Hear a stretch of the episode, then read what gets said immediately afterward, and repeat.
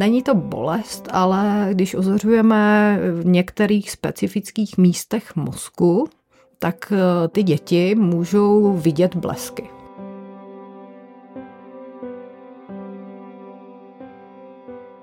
Moc vás zdravím, vážení posluchači. Mé jméno je Honza Musil a vítám vás u podcastu Protonoví bojovníci. Jedná se o společný projekt Seznamu a Protonového centra, který má obrovský úkol ukázat, že s nemocí se musí bojovat a že se dá vyhrát. Představím vám zajímavé hosty, kteří se s rakovinou utkali. Někteří jako pacienti, někteří jako lékaři a další stáli nemocným po boku, i když přišly těžké chvíle. Ale už nyní vám můžu říct jedno. Odhodlání pustit se do léčby, naděje a láska k životu, to nechybí žádnému z nich. Tak se pojďme dát do toho. Paní doktorka Bára Ondrová z Brna dělá práci, kterou by jen málo kdo zvládl se suchýma očima. V Protonovém centru se stará především o dětské pacienty a já mám zprávy, že děti jí milují. A nejen děti, je velkou oporou i vystrašených rodičů. Paní doktorko Báro, děkuji, že jste si na nás našla čas. Hezký den. Hezký den, já děkuji za tu možnost být tady. Ty podcasty by měly být takové, řekněme, pro všechny, to znamená srozumitelné. Říkám to hlavně u lékařů, u odborníků, protože přece jenom to, co pro vás je normální, tak eh, to pro nás smrtelníky kolikrát normální není. A já si naopak říkám, že mnohdy vyřčená diagnoza nebo to, co člověk eh, komunikuje s tím druhým, tak je lepší, když je prostě řečena jednoduše. A teď první otázka, jde to vůbec říct jednoduše? Je to těžké a moje výhoda je v tom, že ti rodiče s dítětem, protože někdy je to hodně komunikace jenom s rodičem, pokud je to dítě fakt malý. Mm. A tak mluvíme hlavně s rodičem, ale teenageři a podobně, tam už je to, to je už je na úrovni téměř toho dospělého tak oni už jsou jako v základu seznámeni kolegama z dětské onkologie. To znamená, oni za mnou přichází s tím, že já jim nezděluju jako první nějakou tu těžkou diagnózu, ale už mají nastíněný vlastně, o co se jedná, jakým způsobem je plán té léčby. Takže můj úkol je jako jednak samozřejmě srozumitelně jim dozodpovědět některé otázky, které třeba v té první chvíli nepobrali, nebo ještě jim to není úplně jasný, ale pak můj úkol je spíš jako jednoduše prokomunikovat tu léčbu naši, to znamená ozařování, prokomunikovat, jak to vypadá, co budeme chtít, ty vedlejší účinky, to je hodně medicínština, ale snažím se to právě překládat do takového toho jazyka, kdy ten vyděšený rodič, dítě má pocit, že je vlastně srozuměn s tím, co ho čeká, co může potkat. Já se omlouvám, že vám budu říkat spíš Báro, než paní mě doktorko. to vůbec, vůbec vy, nevadí. Vy, vy na mě takhle působíte. Uh, musím ale říct, eh, že vlastně, když vás tak jako poslouchám a vnímám, vy už jste uklidňovák sama o sobě. Jako je to v povaze člověka takhle? Já si myslím, že talent tam musí být, protože znám mnoho mých kolegů, kteří jsou naprosto úžasní lékaři a který by k těm dětem absolutně jako nemohli jít, protože právě a je to, nechci říct, být nějak genderově nevyvážená, ale ti muži mají někdy takový jako větší problém to prostě postavit nějakým způsobem jednoduše. Oni jsou spíš radioterapeuti, my pracujeme se spoustou technických věcí, ano. řešíme fyziku a podobně, takže jako začít mluvit v té ličtině, ne medicínštině, pro ty kolegy někdy mnohem těžší ale je to i hodně tím, jak člověk zraje. Takže na začátku jako já jsem začínala v Brně, deset let jsem tam pracovala, v Brně se děti léčí, léčí se děti tady v Praze, takže když jsem přešla do Prahy, tak to byla jedna z těch diagnóz, kterými byly jako svěřeny ještě s dalšíma kolegama, protože to nemůže ležet na jednom člověku. Ale tím, jak jsem za tu dlouhou dobu už mluvila s hodně rodiči, hodně dětmi, tak vlastně už získáte takový tu představu, jak to říct, ten slovník je takový už jako, že mám ty české překlady těch našich latinských věcí, těch prostých slov, těch prostých slov přesně. Jo, protože my, když mluvíme mezi sebou, tak věřím tomu, že by like úplně nevěděl, ne, ne, o čem, o čem eh, mluvíme. Za, zažil jsem to a nevím a v tu chvíli myslím si, že každý, a teď to chci zlehčit a, a nemyslím to vůbec mm-hmm. zle, mhm. každý umírá v tu chvíli, protože je to tolik názvů, že člověk no, si řekne... A za sebe musím říct, že když přijdu k odborníkovi jiného než mého, tak eh, někdy oni mají ten pocit, že když je člověk taky doktor, doktor, tak to taky rozumí, ale za, já jsem že už hodně dlouho ze školy, tak za tu dobu se to posunulo tak, že mnohdy plavu, jo, takže jsem poučený like, třeba, v, já nevím, moje paní doktorka nebo doktorka mých dětí, alergoložka na mě vždycky mluví, takže přemýšlím, o čem to vlastně mluví. Takže ano, jako, a ten like je na tom samozřejmě ještě mnohem hůř. Teď mi řekněte, když eh, k vám přijde, vezmu to konkrétně. Hmm. Rodina, rodič, rodič hmm. a to dítě. Máte hned takový ten pomyslný radar, jak začít u toho člověka? Vidíte to, poznáte to už eh, na jeho očích, chování, na pozdravu? Trošku no? už ano. My vlastně u nás to probíhá tak, že první kontakt je vlastně, kromě toho, že se zaregistrují na recepci, to jsou ty technikály, které musí absolvovat všichni, tak mluví s kolegou z takzvaného klientského servisu a máme tam takový tým, jako není to jenom o mě, já se starám hlavně o tu medicínu, ale celý tým takových těch lidí, kteří se jako zabývají tomu, aby tomu rodiči a rodině bylo u nás dobře, pokud to tak vůbec teda jde, nebo v maximální možné míře, mm. aby bylo dobře. Takže oni už vlastně jsou trošku rozmluvený, takže já přicházím do situace, když tam s někým jsou a já se představím a teď jako začínáme takovým tím eh, jako v vozovkách oťukáváním a dost rychle se daří teda jako odhadnout, jak, do jaké míry uh, jak s nima mám mluvit, tak. Protože je strašný rozdíl, když ten rodič je třeba inženýr a je rodič, který má prostě třeba jenom nějaký, já nevím, příklad uvedu, kuchař, tak ano, ano.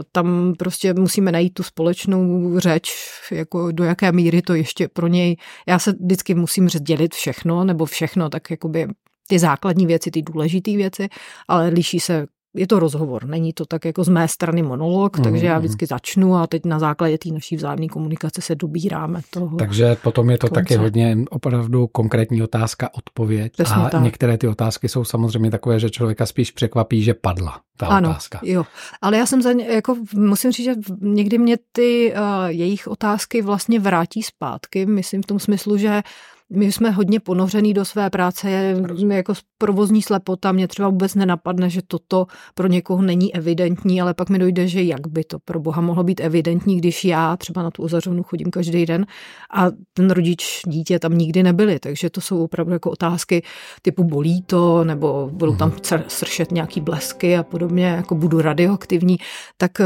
to jsou takové jako otázky laický, který a teď už vím, že to většina lidí chce slyšet, takže to rovnou začínám, že prosím tě, když mluvím s tím dítětem, prosím tě, neboj se, jako nebude to žádným způsobem bolet, nebude tam hluk, nebude tam toto, toto, toto, to, to, takže to už rovnou řeknu. A pak následuje ta otázka tak, doplňující. Budu radioaktivní? A Tezik by řekl, že ano. A bára? ne, ve skutečnosti je tam ve, po protonech, to se mm. liší od klasického záření, po protonech je tam velmi slabá radioaktivita v ozářeném místě. My tam nepícháme žádnou radioaktivitu, neaplikujeme. To je vnitřní radioaktivita, která, když se tam to záření vstřebává, tak prostě vniká v tom pacientovi. Ano. Když a to jsme dělali, když se ten pacient těsně po ozáření strčí třeba do takzvané petové kamery. PET je pozitronová emittivní tomografie, prostě stroj, který vnímá nebo je schopen detekovat záření. Tak eh, je pozitivní, ale ve skutečnosti je to na úrovni, kdy absolutně není důvod se nějak tohoto obávat a během půl hodiny je to pryč. Je to Takže pryč, to se jako prostě vypaří. Ani my, uh, ani my vlastně jako personál se před těma pacientama nějakým způsobem neskrýváme nebo nejsou v izolaci, jak po některých medicínských vyšetřeních, takže je úplně v pohodě. Já říkám, za elektřinu neušetříte, svídit nebudete. to je hezké. Eh, vy jste to říkala, ale já to stejně ještě vlastně vytáhnu, bolí to. To slovíčko bolí to, ono to má několik fází, protože mm, co to je vlastně jako bolest eh, v případě této léčby? Je tam něco, co opravdu bolí, protože teď řeknou, ono bolí tělo vlastně svým způsobem. No, jako není tam fyzická bolest. Ta léčba probíhá tak, že eh, já vždycky těm pacientům říkám, tak eh, jako ptám se těch dětí, pokud už, hele, umíš ležet?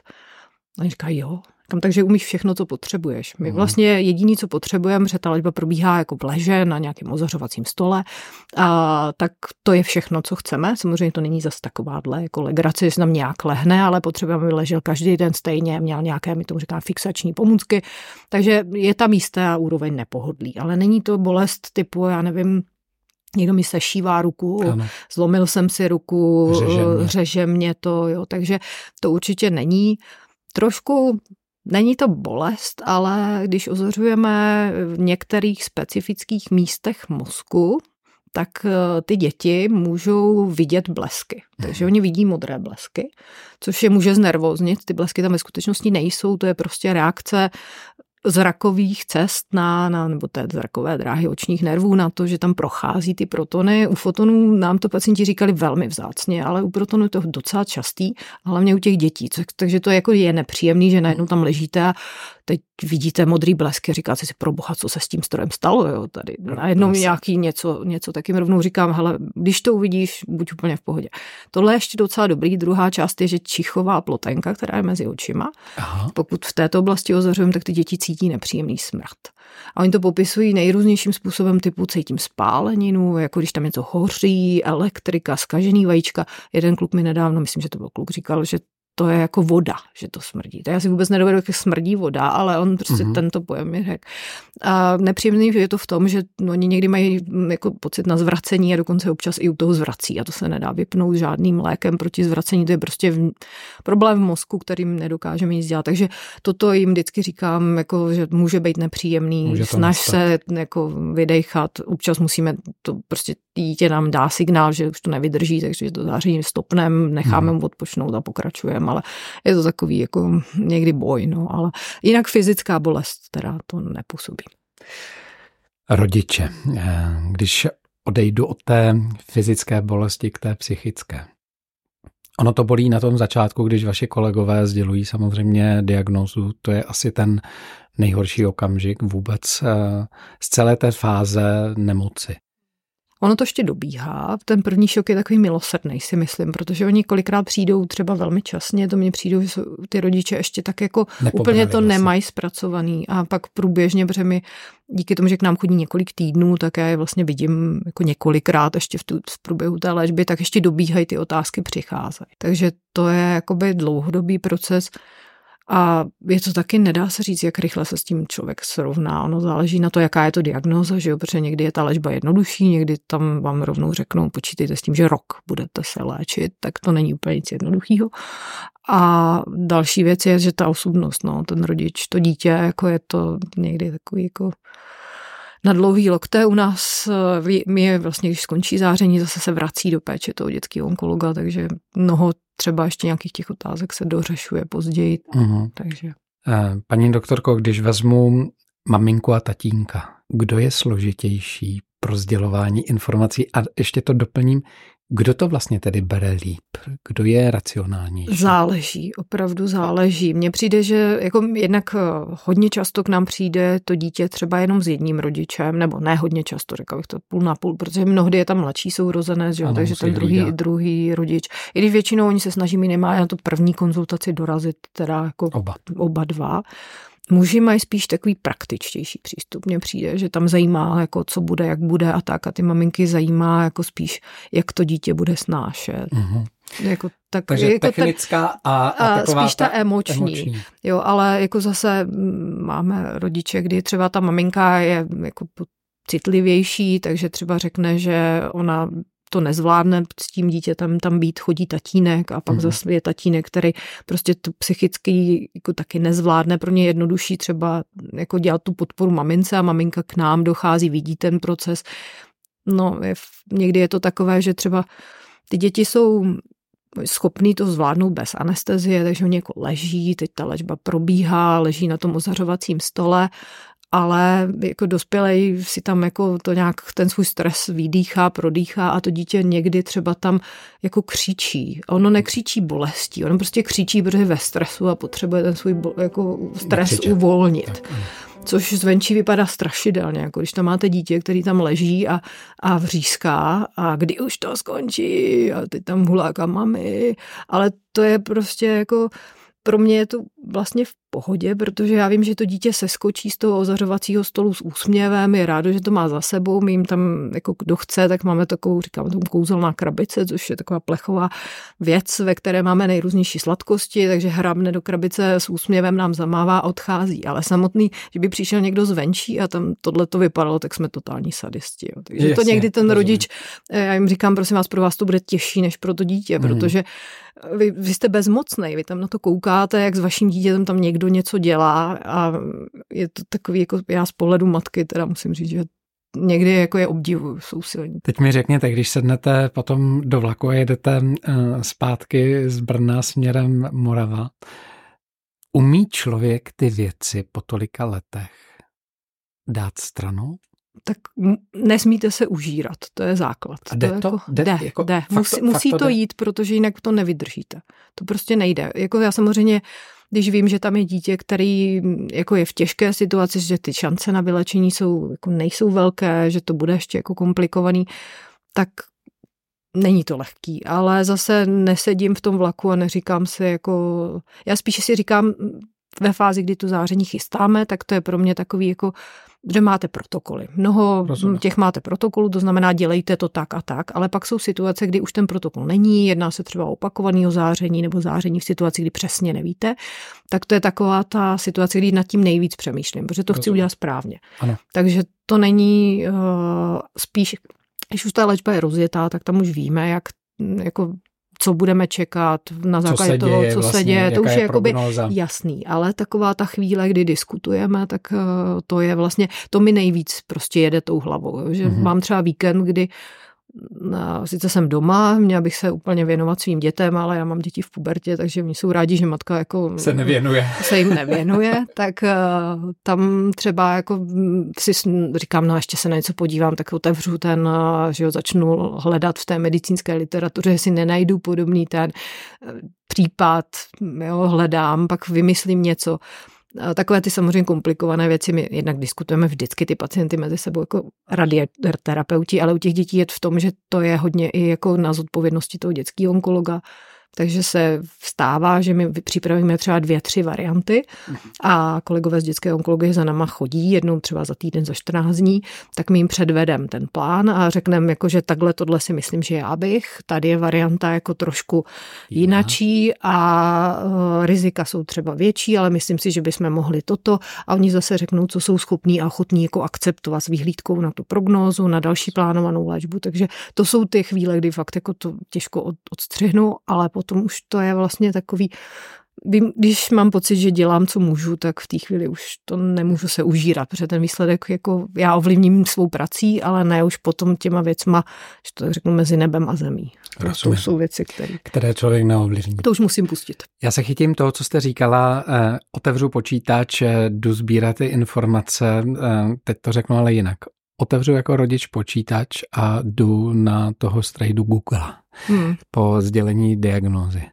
Co byste vzkázala takovým? Se. Je, vyděsím se, vystresuju úplně, se. Protože to jako někdy ty medicínská literatura, jinak většina té jako že publikuje se hlavně v angličtině. To znamená, ano. ten rodič třeba nemusí úplně jako a překládat to Google překladačem, to vyrábí opravdu jako patvary a, a když se tam hodí ještě ta medicínština, tak to je totál, to je opravdu jako někdy úplně hmm. strašidelný. A za další, jako bez znalosti toho pozadí, je to taky těžký, protože dneska třeba řeknete meduloblastom, dřív to bylo poměrně jako jedno, ne, jednoduchá, ale bylo to jako relativně jako jednotná diagnoza. Teď se to roztříštilo do mnoha skupin a podskupin mm. a to přežití nebo ty vyhlídky se lišejí významně, takže jako ve chvíli, kdy eh, mě řeknou, že mám meduloblastom, tak vlastně ještě nevím, jak to dítě dopadne, dokud nemám finální testy, což ale trvá několik týdnů mm. a teprve potom, jo. Ale ten rodič googluje hned ve chvíli, kdy mu řeknou, máme tak, Takže uh, já nemám ráda americký filmy, kdy ukazují, jak doktor s nima mluví a říká jim, tak máte před sebou tři měsíce, čtyři mm. měsíce. To přece nikdo nemůže vědět. My máme jako ne, zase nepracuji 100 let, ale už víc než 20 a za tu dobu už člověk viděl tolik jako překvapení, že v životě bych si netroufla tomu člověku říct, máte před sebou blá, blá, jo. To je absolutně, to nikdo neví, já nevím. Vy jste řekla překvapení, já bych řekl zázrak. Jsou no, to zázraky? Jsou vlastně? zázraky, jako opravdu, že člověk jako má určitě správnou diagnozu, nemůžete říct, že se někdo splet, protože dneska ne, jako i ta třeba ta patologie, to jsou opravdu jako velmi podrobný testy, které se dělají. A takže to je, je správně a najednou jako tady jsou lidi, kteří prostě přežijou agresivní mozkový nádor 20 let, když průměrně se přežije, já nevím, dva roky, hmm. jo, 3% nebo podobně. Takže jsou to takové jako věci a naopak situace, když si myslíte, že to je dobrý, tak najednou se to zkomplikuje, ta nemoc se prostě vrátí, i když vlastně jako ta pravděpodobnost byla strašně nízoučká, takže v tomhle tom... Nebo jako zasáhne asi... jiná nemoc, nebo prostě Přesně, to jako tyhle ty věci jsou takový, že jako tohle opravdu. Hmm. Já jim vždycky říkám, prosím vás, já vám můžu říct nějaký číslo, ale nejste na 60% zdravý. Vy prostě budete buď zdravý, nebo nebudete. A kdo bude, to je statistika. Já nevím, jak to dopadne u vás. I když vás budeme léčit úplně nejlíp, jak můžeme, tak hmm. pořád můžete být v té skupině. A to stejně je třeba s vedlejšíma účinkama. To záření, i když je to to protonový, který je opravdu jako v mnoha ohledech šetrnější než klasický záření, tak pořád tam statisticky máme nějaký procenta komplikací. Tomu se nevyhneme. A když vlastně to dítě nebo ten, i ten dospělý má tu smůlu, že statisticky spadne do té skupiny, že má tu komplikaci, tak s tím, tím taky nic neděláte. nenaděláme. Ale ono je to i u běžných léků, když to vezmeme, je, je. lék slouží, ale zároveň... Ale jako vyháníme čerta ďáblem. Tak, to je takový oblíbený, protože to je, to je skutečně jako použi- používáme jako velmi potenciálně toxickou, jako, už si vezmete záření, ano. Černobyl, všechno, tak to jsou jako opravdu v, do, v dobrých rukách, zkušených rukách, ale pořád, no, je to... Je Přesně to... tak. Je to, a je to individualita. Každý člověk jsme individualita. Eh, navíc eh, vždycky se říká i rýma, eh, která je rýma, u dvou lidí bude fungovat úplně. Chlapská rýmička, známe to všichni to kliše. Jsem rád, nemám chlapskou rýmičku, dneska, dneska je to úplně v pohodě. Vrátím se zpátky k dětem, protože rodiče to je ta jedna kategorie a pak jsou děti. Vy už jste to říkala na začátku, děti malé, tak hmm. děti malé, ty jsou závislé na rodičích, na rodičích. a víceméně ani moc eh, nesledují a nevnímají to, co se říká, protože vy jim maximálně řeknete, budeme dělat toto, budeme dělat toto Přesně a tak. oni to odkejvou. Oni to odkejvou nebo vřeští tak, paviáni. Tak, a, přesně, ano. není tam nic mezi. Ale Potom přijdou děti třeba, a já nevím, jestli to odhadnu správně, ale 10 a více. A pak jsou teenageři a to je zase 15 a více. To už je, je to složitější? Je, je to složitější. Zase není to jako, že bychom řekli 15 a víc komplikovanější. Jsou děti, které jsou přirozeně s tím způsobem hloubavější, víc to řeší, kladou víc otázek a pak jsou děti, nebo děti, že v 15 už nejste dítě, ale tak. takovýhle a, náš pacient už třeba řekne, já nic nechci vědět. Mm-hmm. Mluvte jenom s matkou, s otcem, já prostě nic nechci vědět vědět, takže v té chvíli to prostě respektujeme. Ještě se stává to, co u dospělých ne, že ten rodič za náma přijde a řekne, víte, my jsme se domluvili a i na té onkologii to tak berou, že nebudeme používat slovo třeba nádor. Jo. Mm. Ono jako nebo rakovina. Rakovina, nebo prostě, prostě všechny tady to. Já nemám slovo rakovina vůbec ráda, protože to, jako, když to lidi říkají, tak se ptám, co si myslíte, že je rakovina. Jako většina si myslí, že to je nádor rozletý všude, který mě zabije hned. Jo. A to tak u našich pacientů, kteří chodí k nám, prostě není. Takže, a, ale respektu, tak říkáme kulička, já nevím, zlobr, oni mají různý názvy, které v té rodině jsou a v té chvíli prostě taky před tím dítětem nemluvím úplně otevřeně ve smyslu tady používání těchto výrazů. Já jim samozřejmě říkám všechno o to, jak to bude probíhat, co od nás mají čekat, to musí vědět, ale respektuju to, že se takhle jako domluvilo. No. Takže i u těch teenagerů je to je to fakt jako po každý jiný. No. Oni už samozřejmě mají představu, že tříletý dítě něco jako smrt, to pro něj prostě není, ale ty, ty, ty teenageři jsou už opravdu v tomhle ta situace, myslím, že asi jako z těch věku, kdy vás to může potkat, mě přijde, že toto musí být nejhorší. A když si vezmu svoji teenagerovskou tu, tak člověk ži, prostě řeší tisíce věcí a ještě přijde tady něco takového, tak to je opravdu jako peklo. A zase musím říct, že třeba v Motole, kde ty děti ležejí, a tak mají vlastně týmy i psychologů a tak, takže ta podpora tam je. K nám tím, že docházejí, vlastně přijdou na 20 minut, tak tady jako se snažíme, aby to zvládli dobře u nás, ale taková ta celková péče je zajištěná teda tím. Jasně. Když vezmu mm, vlastně v tom našem povídání takovou zásadní věc, medializace. Eh, dneska se o Zlobrovi hodně mluví, hodně píše, spousta známých osobností, samozřejmě mladšího, staršího věku se objevuje v bulváru, v médiích. Je to dobře z pohledu lékaře o tom mluvit, když je to teď, myslím, jednostrané, vlastně neodborně pojmenované? Já si myslím, že ano, protože pořád trošku tam ta tabuizace jako je.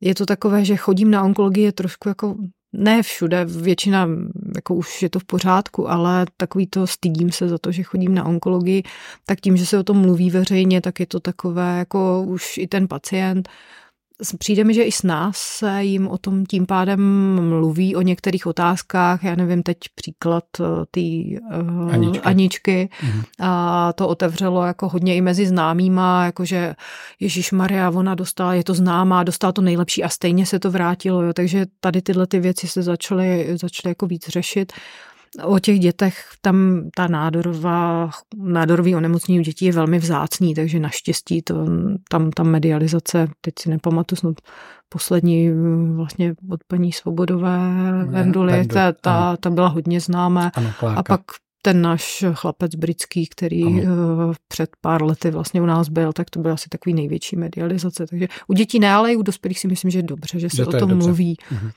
Prostě odkrývá se to a eh, vstřebáváme to najednou jakoby stav normální. Jako přesně. Tak. Není to ostuda, není to nic, co bych si, já nevím, způsobil sám, takže nemusím před rodinou, před kýmkoliv tajit, že chodím na onkologii. Je to prostě něco, když to nikomu neřeknu a máme takový dospělý, hlavně pacienty, kteří to tají, třeba některý pánové tají svou, svůj nádor prostaty před manželkou, ano, ano. což mi přijde fakt jako šílený. A, ale když to tajím, tak vlastně mi okolí nemůže pomoct. Takže uh-huh. si myslím, že dobře, že se o tom jako mluví i mezi širší rodinou, že potom jako ta rodina v tom není sama. No. Jasně. A vstřebávají i ty ostatní věmy daleko jednodušeji. S váma by se povídalo strašně dlouho, ale to je na seriál. Na druhé straně, kdyby byla jedna jediná poslední věc, kterou byste mohla vzkázat všem těm, kteří buď to procházejí tady tou složitostí s dětmi, a nebo, nedej bože, by se to mohlo stát. Na co se zaměřit? Tak z pohledu rodiče Myslím si, že je potřeba tam být pro to dítě, že jako, ale nezapomenout ani na sebe, že je potřeba jako se starat, aby ten člověk byl silný. Já mně se to strašně hezky říká, já jsem v tom nikdy naštěstí nebyla, teď bych zaťukala, kdybych to nerušila tím pádem. Já ťukám do zubu, a, takže co jste do... slyšeli, byly moje zuby. Dobře, a, tak je to jako ten rodič by měl být pro to dítě, ale nezapomínat na sebe, snažit se najít tu sílu, aby on jí měl a mohl jí dávat potom dál. A takový jako vykašlat se na čtení prognoz a tak a užívat si ten den, protože vlastně jako stejně nevíme nikdo z nás, co, co bude zítra, takže tak někdy říkám těm rodičům, že prostě teď je tady a teď, děláme, co můžeme, tak nepřemýšlejte, co bude, protože vymýšlíme 10 tisíc scénářů a žádný hmm. z nich se nemusí nakonec ukázat jasně, jako správný. Jasně, a většinou nevymýšlíme ty pozitivní, ale no, spíš ty, ty katastrofický. Paní doktorko, já vám děkuju. Bára Onrová byla naším dnešním hostem. Já vám, já vám strašně moc děkuji za to povídání, za motivaci a vlastně za uklidnění, protože mluvit takto normálně pro nás rodiče v souvislosti s dětmi nebo taky s vnoučaty, eh, to je ta cenost. Takže hodně štěstí, hodně dobrého. Já moc děkuji nejen za sebe, ale i za naše pacienty.